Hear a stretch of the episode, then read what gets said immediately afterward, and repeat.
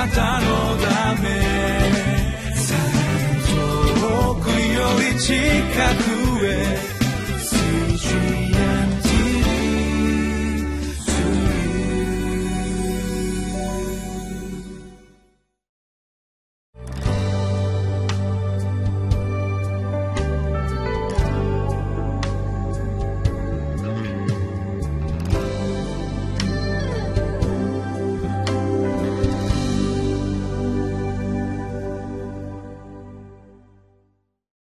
こんにちは。シオンの群れ教会の吉川直美です。今日は19日のところですね。エゼキエル書6章1節から14節まで。心が奪われているものを手放しましょう。と題されたところを皆さんと一緒に学んでまいります。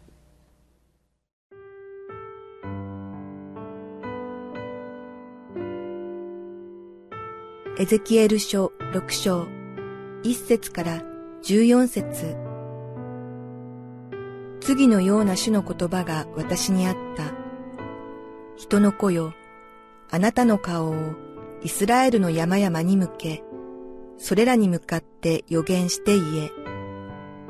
イスラエルの山々よ、神である主の言葉を聞け。神である主は山や丘、谷川や谷に向かってこう仰せられる。見よ、私は剣をあなた方にもたらし、あなた方の高きところを打ち壊す。あなた方の祭壇は荒らされ、あなた方の甲の台は砕かれる。私はあなた方のうちの刺し殺された者どもを、あなた方の偶像の前に投げ倒す。私はイスラエルの民の死体を彼らの偶像の前に置き、あなた方の骨をあなた方の祭壇の周りに撒き散らす。あなた方がどこに住もうとも、町々は廃墟となり、高きところは荒らされる。あなた方の祭壇は廃墟となり、罪に定められる。あなた方の偶像が砕きに砕かれ、あなた方の甲の台は切り倒され、あなた方のした技は消し去られ、刺し殺された者があなた方のうちに横たわるとき、あなた方は私が主であることを知ろう。しかし私はあなた方のあるものを残しておく。私があなた方を国々に追い散らすとき、剣を逃れた者たちを諸国の民の中におらせる。あなた方のうちの逃れた者たちは、虜になっていく国々で私を思い出そう。それは私から離れる彼らの会員の心と、偶像を慕う彼らの会員の目を私が打ち砕くからだ。彼らが自分たちのあらゆる意味嫌うべきことをしたその悪を自ら厭うようになるとき、彼らは私が主であること、また私がゆえもなくこの災いを彼らに下すと言ったのではないことを知ろう。神である主はこう仰せられる。あなたは手を叩き、足を踏み鳴らして、剣と飢饉と疫病とによって倒れるイスラエルの家の意味嫌うべきすべての悪に対して、ああと叫べ。遠くにいる者は疫病で死に、近くにいる者は剣に倒れ、生き残って留められている者は飢饉で死ぬ。彼らへの私の憤りは全うされる。彼らのうちの刺し殺された者が、彼らの偶像の間、その祭壇の周りや、すべての高い丘の上、山々のすべての頂、すべての青木の下や、すべての茂った樫の木の下、彼らがすべての偶像になだめの香りを焚いたところに横たわるとき、あなた方は私が主であることを知ろう。私が彼らの上に手を伸ばし、すべて彼らの住むところ、荒野からリブラまで、その地を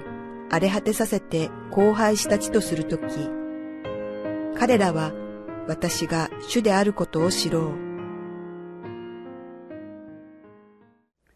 これまでのところでは主はエゼキエルにエルサレムとその住民に対して予言するように命じておりましたでもここからもっと広く山々に顔を向けそのイスラエルの山々に向かって予言せよというふうにおっしゃっています。山々に向かってというのはどういうことなんでしょうか。それはまあエルサレムだけでなくユダヤ全体に向かってということでもあると思いますしまたこの山々というところがですね常にこう高きところと呼ばれる偶像礼拝の温床となっていたということが言えると思うんです。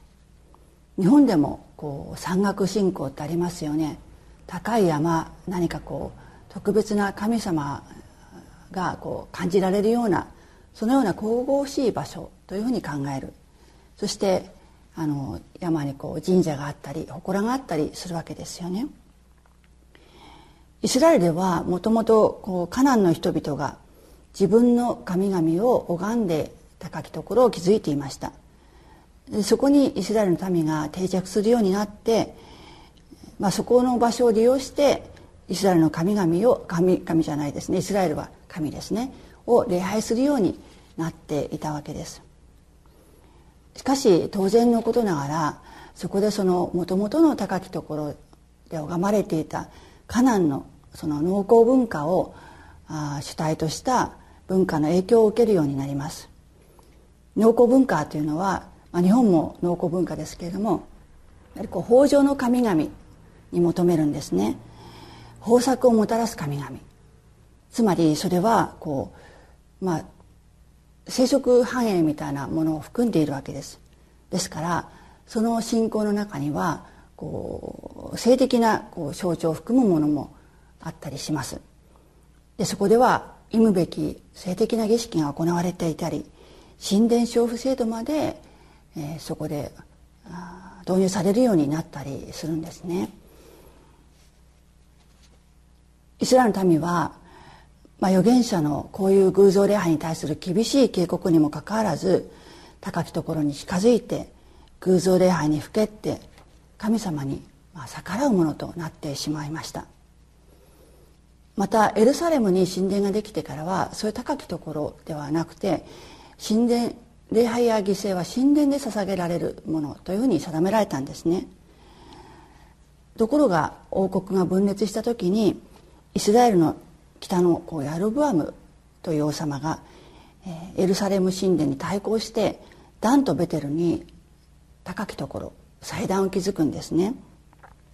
でそこがあやがてあその偶像礼拝の温床となっていきます。王たちがこう偶像礼拝するたびにヤロブアムの罪ヤロブアムの罪を彼も犯したと言われるのはそのせいなんですね。死を礼拝していると言いながら偶像礼拝に絡め取られていきました。もちろんユダヤの王たちの中には高きところを取り除いてその偶像を破壊して、えー、まあ、主に立ち返ろうとした王もいたんですけれどもでも完全に取り除くことができなかったんですね。それに対して厳しい警告が語られています。彼らの町は廃墟となり高きところは打ち壊される。剣で殺され死体はその高きところの偶像の前に並べられる。警告通りにやがてバビロンによってエルサレムは崩壊し多くの民が命を落とします。町は荒らされ財産は奪われ民の指導者や技術者は捕囚としてバビロンの地に連れ去られていきます。しかし全てが滅ぼされるわけではなくて残された民はその裁きの厳しさを通してその裁きが神様の裁きが正しいものであるということそれを知り自ら神だけが唯一の主であるということを知るようになるというんです。この「主であることを知ろう」という言葉が繰り返し出てきていますよね。さて私たちも神様から離れて他のものを頼りにした結果痛い思いをする。そして初めてああ神様こそが本当にただ一人の主であったということを知るという経験をするのではないでしょうか。詩篇の23編には「あなたの無知とあなたの杖それが私の慰めです」という言葉がありますよね。なぜ無知や杖が自分の慰めだなどと言えるのかこう考えてみると不思議ですよね。私たちは信仰を持った当初はまだまだこの偶像の神々とか自分がこう持っていた価値観とこう主なる神様を混同してしまうことがあります。イスラエルの民が異教のカナンの地の神々から影響を受けてしまったように私たちも神様が支配してくださる前の価値観や幸福感そういうものに影響を受けていて物質的に幸福にしてくださる神様自分にとって都合のよい神様こそが愛の神だと思ってしまうことがあるのではないでしょうか。安穏と生活している時にはそれでもいいんですけれどもそしてまたこう神様に相談せずに自分の好きなようにしてしまう。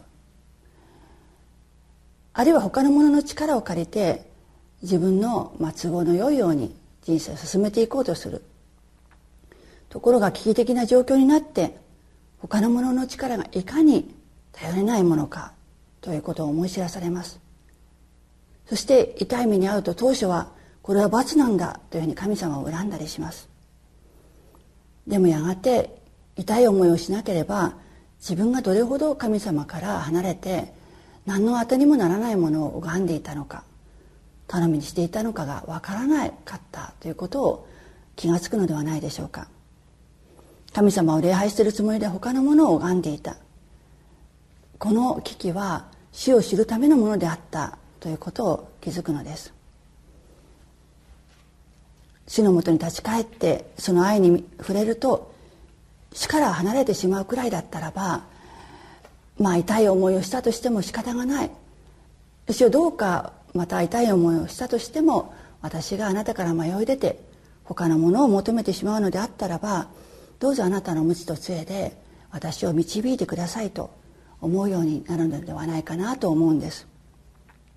私たちにとって死を知ること以上の幸いはないからです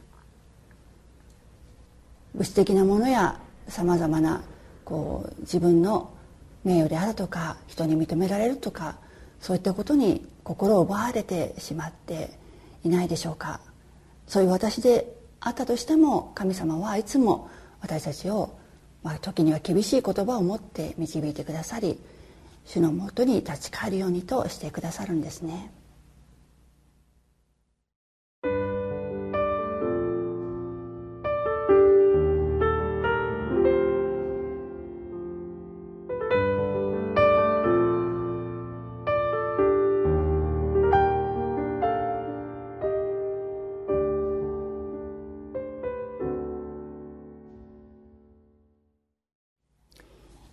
スラエルの民はここまで追い込まれないと主のもとに立ち返ることができないほどいえ立ち返れないほど他のものに心を奪われてしまっていましたね。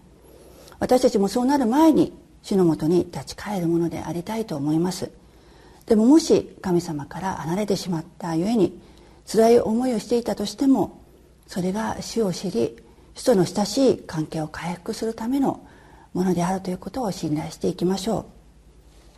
主がどのような方であるか親しく知って親しく親しいその交わりを回復することこそ私たちの生きる目的なのですから。お祈りいたします。